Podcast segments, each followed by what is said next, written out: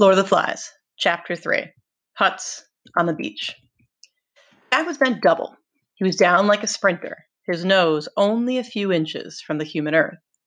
The tree trunks and the creepers that festooned them lost themselves in a green dust 30 feet above him, and all about was the undergrowth. There was only the faintest indication of a trail here, a cracked twig and what might be the impression of one side of a hoof.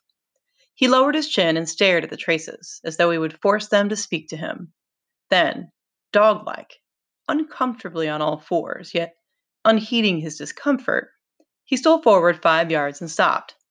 Here was a loop of creeper with a tendril pendant from a node. The tendril was polished on the underside. Pigs passing through the loop brushed it with their bristly hide. Jack crouched with his face a few inches away from this clue, then stared forward into the semi darkness of the undergrowth. His sandy hair, considerably longer than it had been when they dropped in, was lighter now, and his bare back was a mass of dark freckles and peeling sunburn. A sharpened stick about five feet long trailed from his right hand, and except for a pair of tattered shorts held up by his knife belt, he was naked. He closed his eyes, raised his head, and breathed in gently with flared nostrils, assessing the current of warm air for information. The forest and he were very still. At length he let out his breath in a long sigh and opened his eyes. They were bright blue, eyes that in this frustration seemed bolting and nearly mad. He passed his tongue across dry lips and scanned the uncommunicative forest. Then again he stole forward and cast this way and that over the ground. The silence of the forest was more oppressive than the heat, and at this hour of the day there was not even the whine of insects. Only when Jack himself roused a gaudy bird from a primitive nest of sticks was the silence shattered and echoes set ringing by a harsh cry that seemed to come out of the abyss of ages. Jack himself shrank at this cry with a hiss of indrawn breath, and for a minute became less a hunter than a furtive thing, ape like among the tangle of trees. Then the trail, the frustration, claimed him again, and he searched the ground avidly. By the trunk of a vast tree that grew pale flowers on its gray bark, he checked, closed his eyes, and once more drew in the warm air. And this time his breath came short. There was even a passing pallor in his face, and then the surge of blood again. He passed like a shadow under the darkness of the tree, and crouched, looking down at the trodden ground at his feet. The droppings were warm. They lay piled among turned earth. They were olive green, smooth, and they steamed a little. Jack lifted his head and stared at the inscrutable masses of creeper that lay across the trail. Then he raised his spear and sneaked forward. Beyond the creeper, the trail joined a pig run that was wide enough and trodden enough to be a path. The ground was hardened by an unaccustomed by an unaccustomed tread, and as Jack rose to his full height, he heard something moving on it. He swung back his right arm and hurled the spear with all his strength. But the pig run from the pig run came the quick, hard patter of hoofs, a castanet sound, seductive, maddening, the promise of meat. He rushed out of the undergrowth and snatched up his spear. The pattering of pigs' trotters died away in the distance. Jack stood there, streaming with sweat, streaked with brown earth, stained by all the vicissitudes of a day's hunting. Swearing, he turned off the trail and pushed his way through until the forest opened a little, and instead of bald trunks supporting a dark roof, there were light gray trunks and crowns of feathery palm. Beyond these was the glitter of the sea, and he could hear voices. Ralph was standing by a contraption of palm trunks and leaves, a rude shelter that faced the lagoon and seemed very near to falling down. He did not notice when Jack spoke. So, a quick note on uh, what we just read in relation to Jack. If you notice, Golding goes into great detail about what he looks like. So you want to kind of pay attention, go back and take a look at or take listen to what he compared Jack to over and over again, um, how he's describing him as he's hunting, what's happening to him now that he's been there for a little while. We also get an indication of time period or how long they've been there. It says the hair is considerably longer than when he dropped in typically in most conversations I've had with classes and I've asked guys, all right, so about how long would it take for your hair to get considerably longer? Usually we kind of come across about a few months or so. So I figure it's been a few months since he they've been there. So by this point, it's not quite as new and exciting anymore. Any water? Ralph looked up, frowning from the complication of leaves. He did not notice Jack even when he saw him. I said, You got any water? I'm thirsty. Ralph withdrew his attention from the shelter and realized Jack with a start. Oh, hello. Water? There by the tree. Ought to be some left. Jack took up a coconut shell that brimmed with fresh water from among a group that was arranged in the shade and drank. The water splashed over his chin and neck and chest. He breathed noisily when he had finished. Needed that. Simon spoke from inside the shelter. Up a bit. Ralph turned to the shelter and lifted a branch with a whole tiling of leaves. The leaves came apart and fluttered down. Simon's contrite face appeared in the hole. Sorry. Ralph surveyed the wreck with distaste. Never get it done. He flung himself down at Jack's feet. Simon remained looking out of the hole in the shelter. Once down, Ralph explained. Been working for days now, and look! Two shelters were in position, but shaky. This one was a ruin. And they keep running off. You remember the meeting, how everyone was going to work hard until the shelters were finished? Except me and my hunters. Except the hunters. Well, the little ones are, he gesticulated, sought for a word. They're hopeless. The older ones aren't much better. You see? All day I've been working with Simon. No one else. They're off bathing or eating or playing. Simon poked his head out carefully. You're chief. You tell him off. Ralph lay flat and looked up at the palm trees in the sky. meetings. Don't we love meetings? Every day, twice a day, we talk. He got on one elbow. I bet if I blew the conch this minute, they'd come running. Then we'd be, you know, very solemn, and someone would say, We ought to build a jet, or a submarine, or a TV set. When the meeting was over, they'd work for five minutes, then wander off or go hunting. Jack flushed. We want meat. Well, we haven't gotten it yet, and we want shelters. Besides, the rest of your hunters came back hours ago. They've been swimming. I went on, said Jack. I let them go. I had to go on. I. He tried to convey the compulsion to track down and kill that was swallowing him up. I went on. I thought by myself. The madness came into his eyes again. I thought I might kill. But you didn't. I thought I might. Some hidden passion vibrated in Ralph's voice. But you haven't yet. His invitation might have passed as casual, were it not for the undertone. You wouldn't care to help with the shelters, I suppose. You want meat. We don't get it. Now the antagonism was audible. But I shall, next time. I've got to get a barb on the spear. We wounded a pig and the spear fell out. We could only make barbs. We need shelters. Suddenly, Jack shouted in rage. Are you accusing? All I'm saying is we've worked dash it hard. That's all. They were both red in the face and found looking at each other difficult. Ralph rolled on his stomach and began to play with the grass. If it rains like we dropped in, we'll need shelters, all right. And then another thing we need shelters because of the. He paused for a moment and they both pushed their anger away. Then he went on with the safe, changed subject. So, pausing for a moment before we go on with the safe change subject, again, you got to pay attention to what's going on with Ralph and Jack. So, in the beginning, they're working really, really well together, right? We had that scene earlier on when they're making the fire. They're both holding up the log. Oh, it's too heavy, not too heavy for the two of us. And they're working together for something that's important. But now, well, what's starting to happen? They're not working as well together, in part because you need to pay attention to what is it that they both want? How are their priorities different?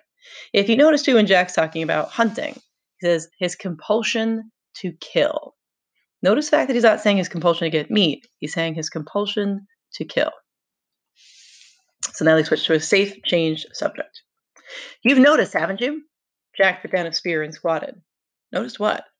Well, they're frightened. He rolled over and peered into Jack's fierce, dirty face.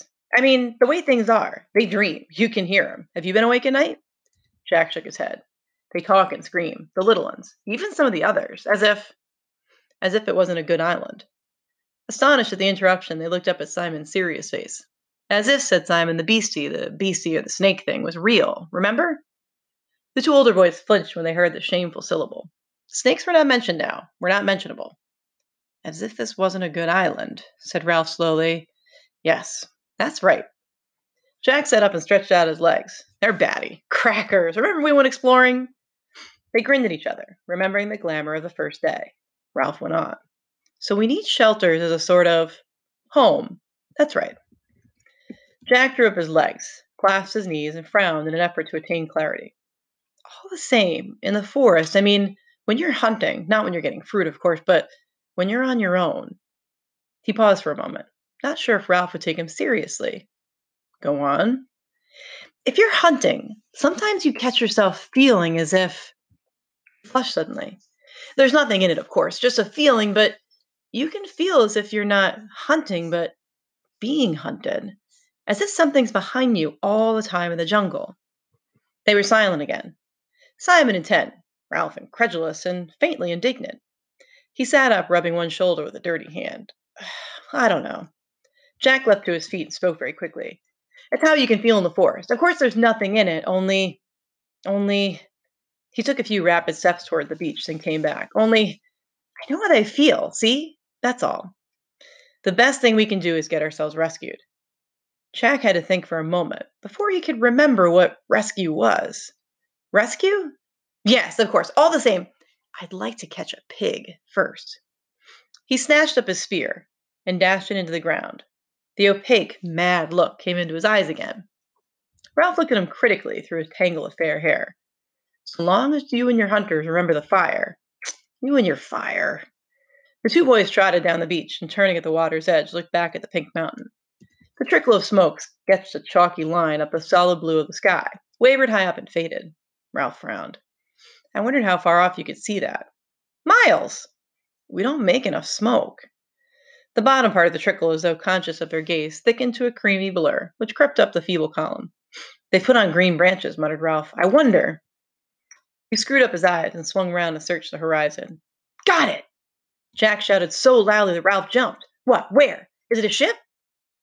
But Jack was pointing to the high declivities that led down from the mountain to the flatter part of the island. Of course! They'll lie up there. They must when the sun's too hot. Ralph gazed bewildered at his rapt face. They get up high, high up and in the shade, resting during the heat, like cows at home. I thought you saw a ship. We could steal up on one, paint our faces so they wouldn't see, perhaps surround them, and then. Indignation took away Ralph's control. I was talking about smoke. Don't you want to be rescued? All you can talk about is pig, pig, pig. But we want meat. And I work all day with nothing but Simon, and you come back and don't even notice the huts. I was working too. But you like it, shouted Ralph. You want to hunt, while I. They faced each other on the bright beach, astonished at the rub of feeling. Ralph looked away first, pretending interest in a group of little ones in the sand. From beyond the platform came the shouting of the hunters in the swimming pool. On the end of the platform, Piggy was lying flat, looking down at the brilliant water. People don't help much. He wanted to explain how people were never quite what you thought they were. Simon, he helps. He pointed at the shelters. All the rest rushed off. He's done as much as I have, only Simon's always about. Ralph steered back to the shelters with Jack by his side. Do a bit for you, muttered Jack, before I have a bathe. Don't bother. When they reached the shelter, Simon was not to be seen. Ralph put his head in the hole, withdrew it, and turned to Jack. He's buzzed off. Got fed up, said Jack, and gone for a bathe. Ralph frowned. He's queer. He's funny. Jack nodded, as much for the sake of agreeing as anything, and by tacit consent they left the shelter and went toward the bathing pool. And then said Jack, when I've had a bathe and something to eat, I'll just trek over to the other side of the mountain, see if I can see any traces. Coming? But the sun's nearly set. I might have time. They walked along, two continents of experience and feeling, unable to communicate. I could only get a pig. I'll come back and go on with the shelter. They looked at each other, baffled, in love and hate. All the warm salt water the bathing pool the shouting and splashing and laughing were only just sufficient to bring them together again. So, again, you want to pay attention to what's going on between Ralph and Jack. Two continents of experience and feeling unable to communicate. So, consider why they might be two continents, two completely separate entities. And why is it that they're struggling to communicate? How do they have these two vastly different ideas of what's actually important? The other thing, too, to point out is that they were talking about what's been happening to them, why they need to have shelters, why we need homes. Again, think about what does a home do for us? What does it make us feel? We feel secure. Why might that be important, especially to these kids? If they've been there for a few months, what are they starting to recognize? What emotion is starting to overcome them? Simon was not in the bathing pool as they had expected. When the other two had trotted down the beach to look back at the mountain, he had followed them for a few yards and then stopped. He had stood frowning down at a pile of sand on the beach where somebody had been trying to build a little house or hut. Then he turned his back on this and walked into the forest with an air of purpose.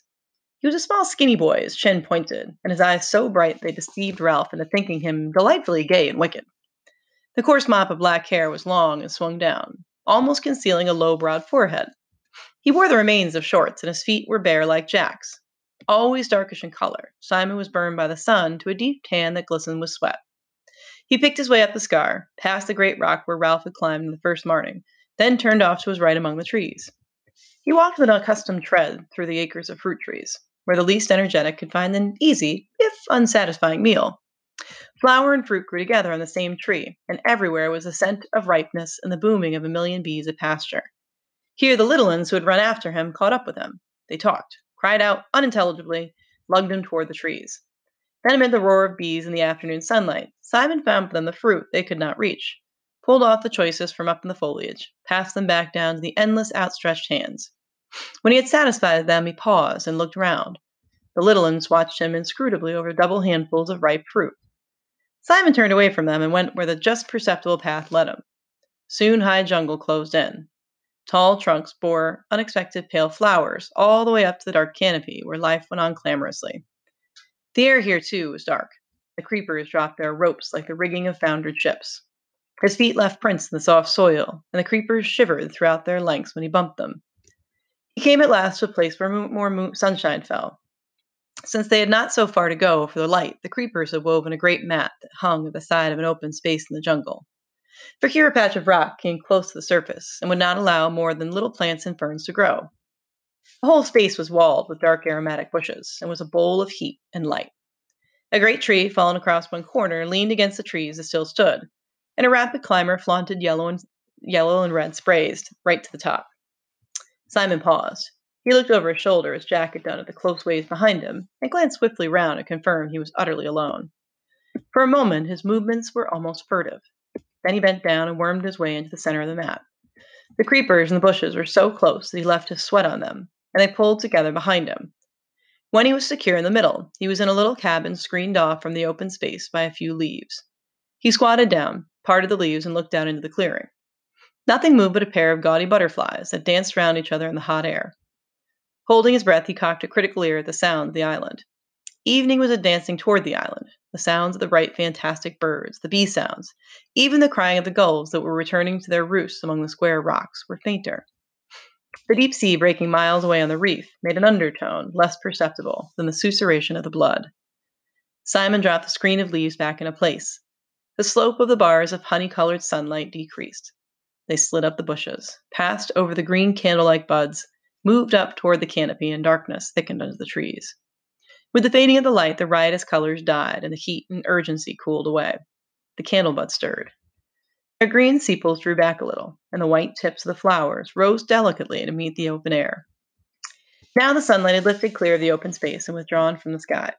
Darkness poured out, submerging the waves between the trees till they were dim and strange as the bottom of the sea. The candlebuds opened their wide white flowers, glimmering under the light that pricked down from the first stars. Their scent spilled out into the air and took possession of the island.